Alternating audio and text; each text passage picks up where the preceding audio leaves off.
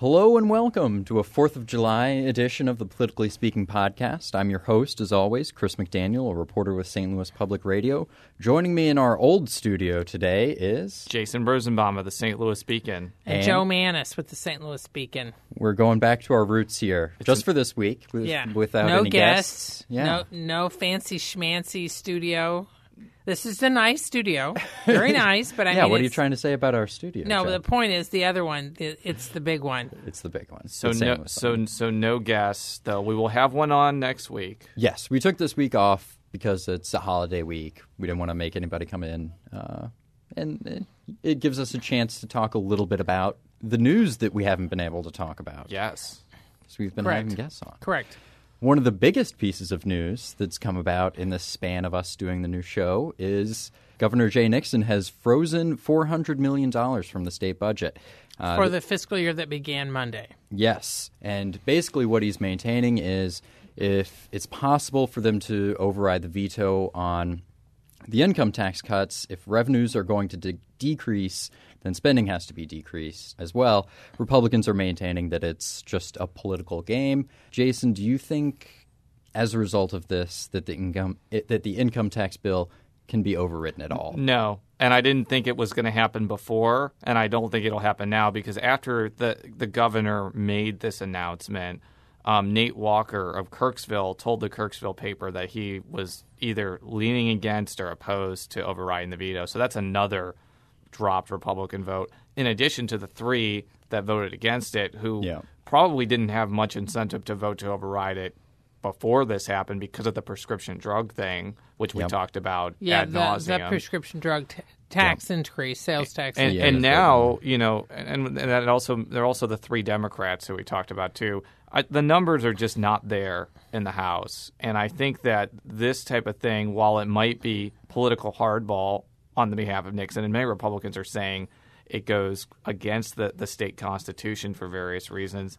From a political standpoint, I think it's just another source of leverage that's going to make it harder for this to be overridden. Well, I'm not sure that it goes against the state constitution. Now, I'm no lawyer, uh, but uh, if you go back 20 years, again, when you guys were little kids, uh, when uh, John Ashcroft was governor and the legislature was democratically run, Ashcroft, it was not unusual at all for him to withhold a lot of money in the beginning of the year, and then he'd dole it out as he saw that the um, revenues were going to keep pace with the expenditures.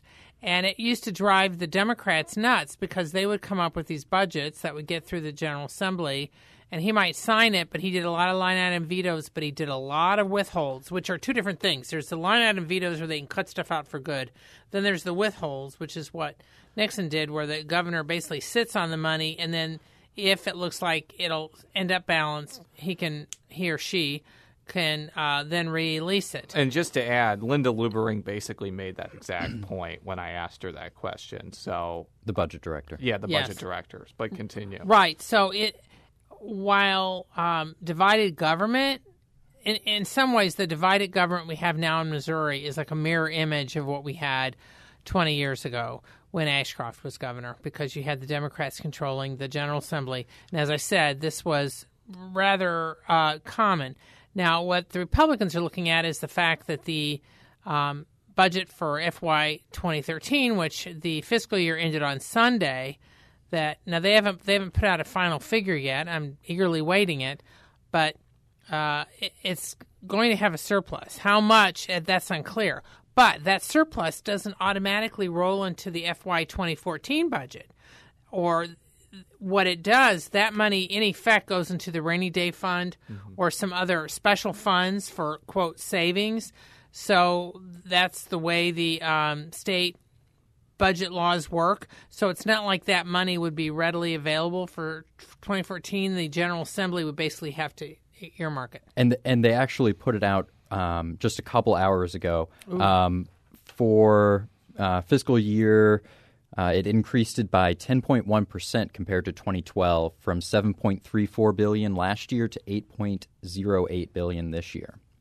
So it is it is in fact up by a considerable. About amount. 700 million. Yeah, but I, I to to kind of jump on Joe's point, I believe that in order to tap the money from the rainy day fund, you need like what two thirds of the legislature to vote to do that. I could be wrong on that. My phone is on airplane mode, so I can't look it up right away. But the point that Joe was making is you can't automatically take that money out and, and do stuff with it.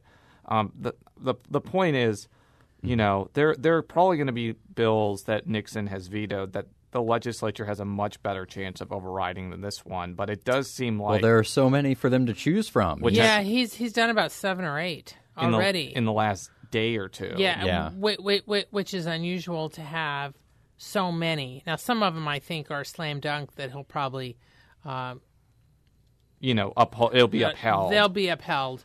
But then there's some others that I think, and in fact, one of the ones that I didn't notice because I had been out of town for a few days, he signed the uh, pharmacy conscience bill. yes. And uh, that allows pharmacies not to stock anything that they philosophically don't want to. It's not limited just to uh, abortion or contraceptive stuff, it could be other things. Uh, he signed that. I think he was assuming that if he didn't, that he would probably have been overridden. Yeah. Uh, so, but but he's he's he's vetoed several uh, bills that were directed at labor. Uh, the workers' comp bill is the most latest, where the legislature was calling for setting up a statewide database that employers could tap into to look at who had filed, which is rather interesting. yes, the point. language of his veto was very interesting. Yes, I because think he, was having fun with that. yeah, because he's basically take aim in the fact that they spent like the last two months of the session upset about what they perceived as um, a potential database of concealed carry uh, permit operator owners that might be um, viewed by the public or somebody else.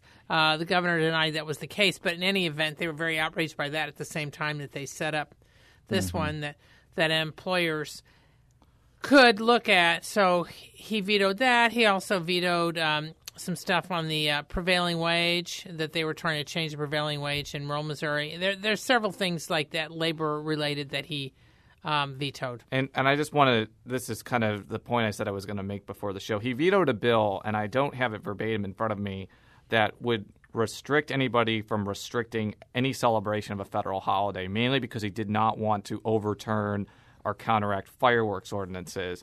And what will be interesting to me as somebody who's been following the foreclosure mediation Armageddon bill very closely, which is, you know, a moniker for a bill that gets rid of foreclosure ordinances in St. Louis County and St. Louis City, is whether he uses the same reasoning if he ends up vetoing that, because you know there have been some Democratic senators who said that their the Nixon's office was going to veto that as of twelve. Oh, actually, it's 104 right now. I haven't gotten any word about that, but that's the one I'm kind of waiting for to see what happens on that because it's a it's an important issue for St. Louis City and St. Louis County. But one bill that he didn't veto that I guess we're going to segue in was a bill that seems to reverse this entire scanning of, of documents thing at DOR. Is that kind of what you yeah, saw? now Joe? they're now they're his press secretary uh, respectfully disagrees, says this is not encounter. But I've got so many uh, quotes from the governor on my little recording device of him defending the scanning and retaining of birth certificates and other things that people have to bring in before they can get a driver's license. They've had to do that in Missouri. Um it's, it's been much stricter since 2005. Now, this meshes with the federal Real ID law, which is na- aimed at preventing, uh, making it more difficult for would be terrorists to get driver's license. Now, the legislature passed a law in 2009 that was aimed at keeping Missouri not from following the Real ID. But on the other hand, I think the Nixon administration, while he signed that thing back in 2009, I think they're trying to comply with Real ID in some way because otherwise driver's licenses couldn't be used. Missouri driver's licenses might not be accepted by the Federal Department of Homeland Security for you to get at an airport or other things. Uh, so, but in any event, all of a sudden he signed the the bill that bars the re, the scanning and retaining of those documents. It, it agrees they have to be presented to get the driver's license, but they can't scan or uh, retain them except for, and this is a key provision, people who are not citizens. So there is a little caveat in there. So it may they may have decided that, that he may have decided that was enough. Or, you know, that was probably an issue that almost certainly would have been overridden if he would have vetoed it. Yeah, so, but it also I think could have ended up in the courts somehow too. Yeah. So, the, Do, oh, do you think that this puts the controversy behind now? well, apparently the people that have been kind of hammering on this issue, they're apparently investigations are going to yeah. continue. But, I mean, I don't know. What do you think, Joe? Well, I think it's a little more complicated. I think they are going to continue it, but like uh, Speaker Jones, who appointed this panel, which does not include just legislators, it includes other people, sheriffs, and some others, including a couple uh, law enforcement people from the St. Louis area, uh, to probe into this whole question of the document copying and the cold concealed carry thing. But he tried to subpoena the governor's staff late last week, and a judge, a Republican appointed, a, a, re, a Republican elected judge, because in outstate they're elected. they're elected. Right. Uh, and Judge Green and Jeff City, and he ruled with the governor that they didn't have the standing to do that. He's going to hold a hearing later in the month, but that sort of sends a signal that it may be more difficult for the legislature to follow through with some of the uh, efforts or tactics, however you want to phrase it, that they were hoping to do, which would be similar to some of the stuff that's been going on in Congress. Yeah. But I think the fact that they may have been denied veto power, I mean, uh, subpoena power, and one of the uh, issues being posed is that it's more difficult for them to subpoena if it's a body that is not just legislators. So it gets all complicated. But I wonder if him signing this doesn't really take the wind out of the sails of the it whole could. thing. It could. And and one veto, one bill that he vetoed that I think has a chance of being on the list of overridden is that bill that redefines like misconduct with unemployment, which I think he vetoed yesterday. Yes, he did. I think that business groups were I think they put up both put out statements that they were disappointed in that. And I, I kind of heard through the peripheral that that was considered a pretty important bill for business groups.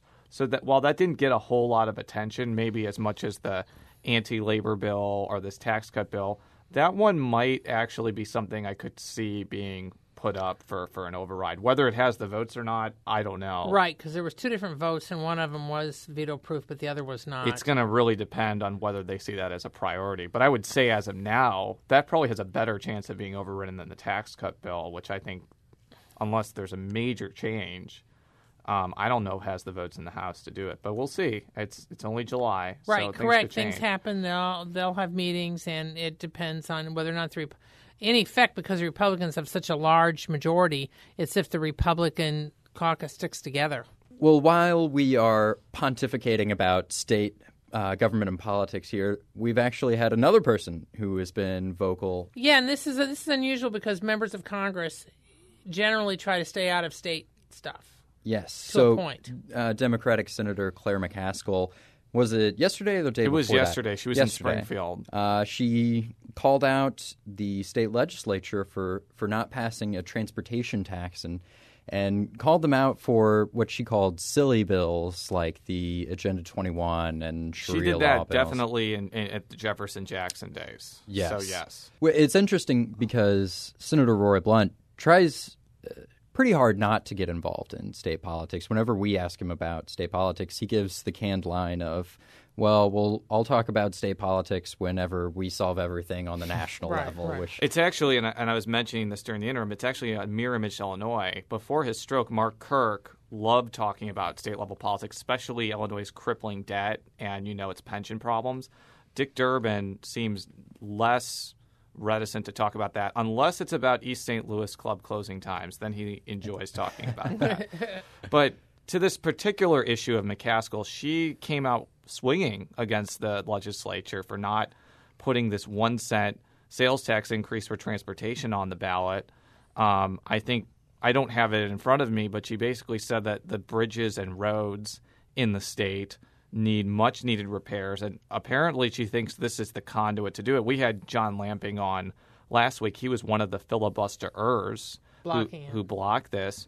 I do think it's interesting, and Joe and I were talking about this offline, and I'm sure she's going to chime in on this. But earlier in the session, Democrats were very critical of Republicans for including a sales tax increase paired with an income tax decrease, albeit a permanent one. This one is a 10 year one. Right. But now, you know, there now some prominent Democrats are attacking Republicans for not passing an even larger sales tax increase, albeit a targeted one. Joe, do you think that there's some, you know, disconnect in rhetoric on this, or do you think there's con- still some consistency here? Well, I think it reflects a couple things. First, um, the business community, especially in the St. Louis area, was very big on this. So I think that I think in some ways this is a calculated attempt by some Democrats to be on the same side as a number of these major business types in the St. Louis area, many of whom have often donated to Republicans, but also back some Democrats. And some of those business leaders are pretty irked with Senator Lamping and, and others who had been at the forefront of this filibuster. So by McCaskill uh, saying, listen, I was for this, this would have been good at least to ask the voters about it, it puts her on the same side with the RCGA and some of the others, which tends to then put her in better graces with some of these uh, people. Let, let me read her statement here. this is from KSMU, which is uh, our sister NPR station. They're busy. They've got Sharia law and Agenda 21 and nullification of federal laws that they can deal with, but not adequately funding education or transportation in this state. So if it goes on the ballot, hopefully we can all work to get it on the ballot and let the voters decide. We cannot have a strong economy in Missouri if we do not have an ongoing commitment to investing in our highways, bridges, and even our locks and dams. Yeah, beyond just you know this the, the, the thing that I brought up before, I think, as, as I kind of alluded to earlier, this is not an idea that is universally popular among Democrats. And it's not Right. a, a, a idea that's universally unpopular among Republicans. I think it's interesting to note that if Lamping were to run again, which, as we found out last week, is, is, is not clear at this point, Jill Schupp voted against this too. Scott Ogilvie, who's an independent but really kind of a Democrat, really in the Board of Aldermen, has been extremely outspoken against this because it doesn't do enough for mass transit. So I think this is an issue that doesn't really necessarily cut on the traditional partisan lines with a lot of things. And I do think that while even if it gets on the ballot, which is I think still a possibility, it could still be an initiative petition. The fact, even if it's a temporary one, that it's such a large sales tax increase could make it tough to pass. They didn't pass cigarette tax increase that would only have been and for they tried cigarette it three people. times. They tried it three times. This would be for everybody, years. and this would Yeah. be in, in St. Louis and St. Louis County, where there already is sales tax. Um, I don't know if that's going to be necessarily something that they're going to want to vote for. But on the other hand, to kind of go on the other side, the transportation needs, I think, in this state are undeniably substantial. So they could possibly put forth that a you need to refurbish I seventy. and ex- and widen it. I mean, this is a big thing with rural farmers. So in some ways, this helps McCaskill or other Democrats who are in favor of it to uh, put themselves on the same side as some rural farmers who've been wanting to see I seventy. And as I mentioned, the business leaders. So it also makes her look somewhat moderate because you know this was something that some Republicans had been pushing. I'm not advocating for or against it. I'm just looking at the Yeah. uh, strategic part of it. It also reflects a couple other things. In the last month, uh, this is something that had been rumbling underneath the surface for some time. Uh, Senator McCaskill and Attorney General Chris Koster have sort of taken the reins of the state Democratic Party. Uh, They're going to have the, uh, whoever the next chairman is is going to be one of their choices. Um, even though the governor is the titular head of the state party, they're sort of taking uh, over, I'm assuming, with some sort of acquiescence from Nixon, but in part because they want to see the party more aggressive going into 2014. And this may be part of that, you know, of McCaskill weighing in on that. And you got to remember, she wanted to be governor. She ran for governor in 2014, I mean, in in, in 2004. 2004. She lost to Matt Blunt, but I heard her um, at a commencement address for my son a couple years later, um, where she had said that she had always dreamed since she was a little girl of being the first woman governor of Missouri. Well, instead, she's the first elected U.S. senator. woman from Missouri because Yeah. Jean Carnahan was technically appointed after her husband won posthumously. Right. So, uh, so Carnahan. So anyway, Claire McCaskill is the first uh, directly elected woman in, in the U.S. Senate from Missouri.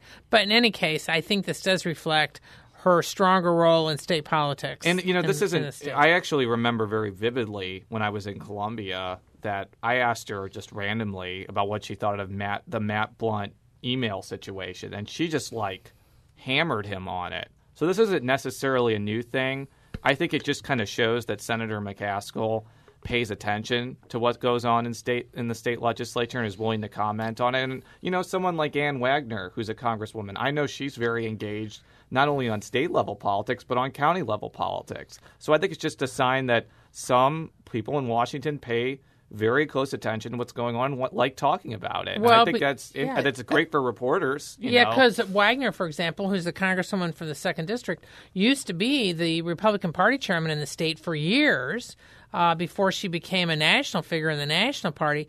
Ann Wagner is among those people who, and to uh, uh, to a smaller degree, Blunt, Roy Blunt, are very much interested and very much involved behind the scenes in the state Republican Party um, stuff. But some, like I mean, Blunt, as you mentioned, Roy Blunt. While I'm sure he pays attention, he's a very smart and sharp individual. I've always heard too that just from listening to interviews, when you ask him a state legislative related question, he usually kind of you know doesn't answer it like that. But he had been Secretary of State for eight years, and he ran for governor back Yeah. in 1992, and came a hair's breadth into being the Republican nominee. And there are some who still believe uh, that if he had been the Republican nominee, it was a Democratic wave that year with Bill Clinton. But it might have- Blunt, Blunt might have lost anyway, but it would have been real much closer between him and Mel Carnahan. But He's- McCaskill yeah. also said there are a lot of Todd Akin wannabes in Jefferson City.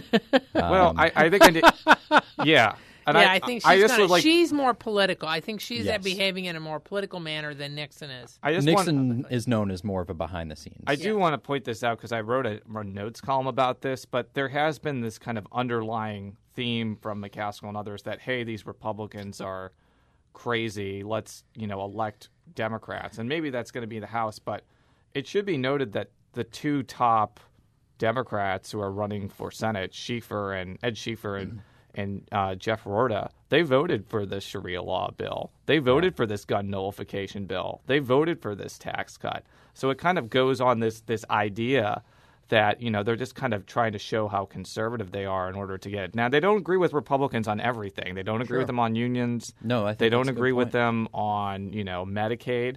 They don't agree with them on education. There are definitely differences, but on, I- on, I think on it- the social issues. I think that- it's worth pointing out, even if they they don't like me doing it. I think it's worth doing. So so send all your hate mail my way. do you want to give out your email again? no, Well, uh, let's let's close it out here with uh, a little bit of campaign finance St. Louis news. County Executive Charlie Dooley. Yes, he received a one hundred thousand dollar check from libertarian billionaire Rex Sinquefield yesterday. Jason and I tweeted about it. Jason, I think you had a story about it. it was a short story. Yes, he gave hundred thousand dollars to but Charlie it's not. Dooley. It's not too surprising though. no, it's not surprising at all because he, he D- Sinquefield has been giving to Dooley for years now, including during his competitive race with Bill Corrigan in 2010. But but Sinquefield rarely gives out such large single checks. He often has given out fifty thousand sometimes, It- but it's often rare for him to give a hundred thousand at once. Now, of course, another big recipient has been Koster yes,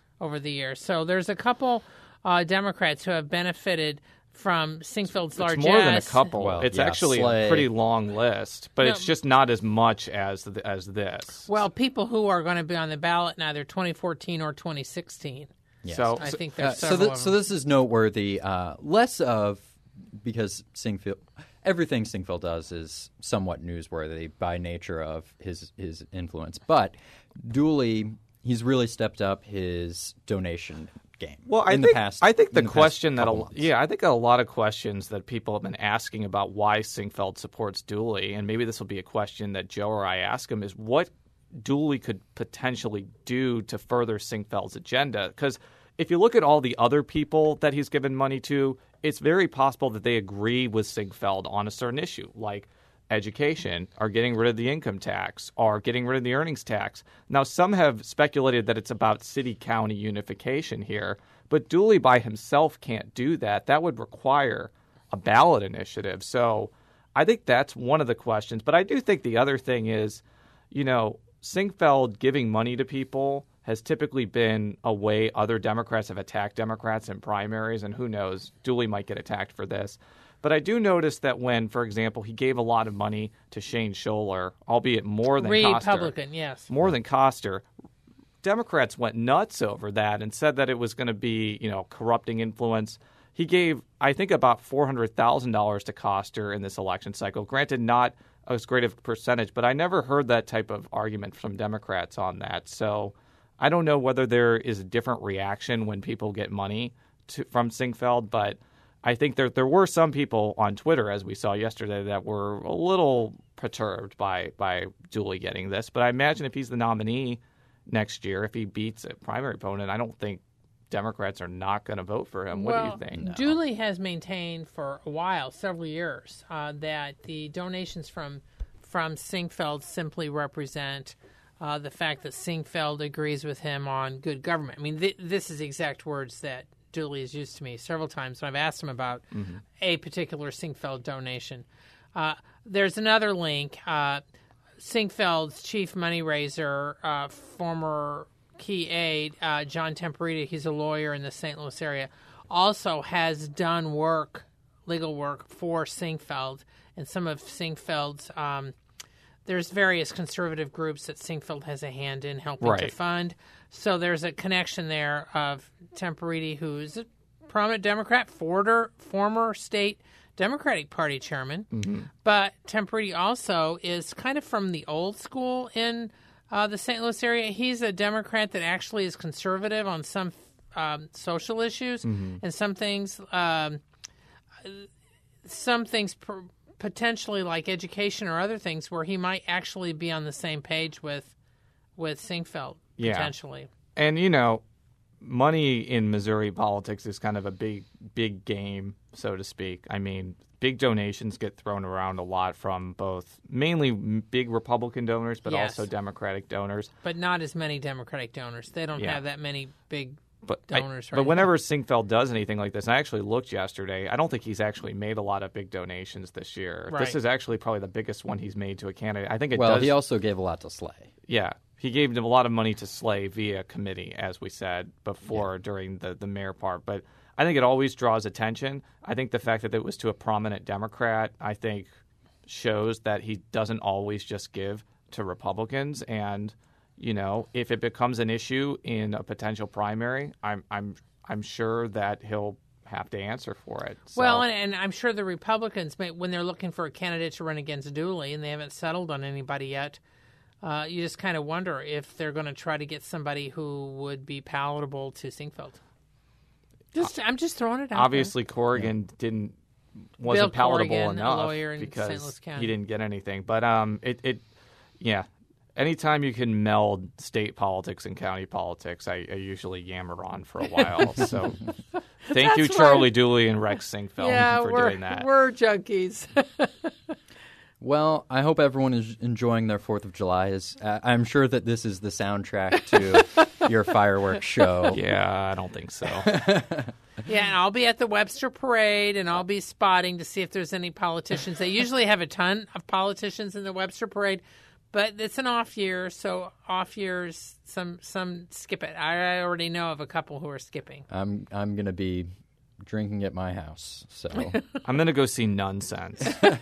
oh, are you really? Yes, Oh, that's I'm not kidding. Okay, That's- okay, and all I'm going to have my family over. So. all right. Well, that should just about do it for this week's show. We'll be back next week with a guest. Maria Chappelle Nadal of University City, a state senator, a Democrat.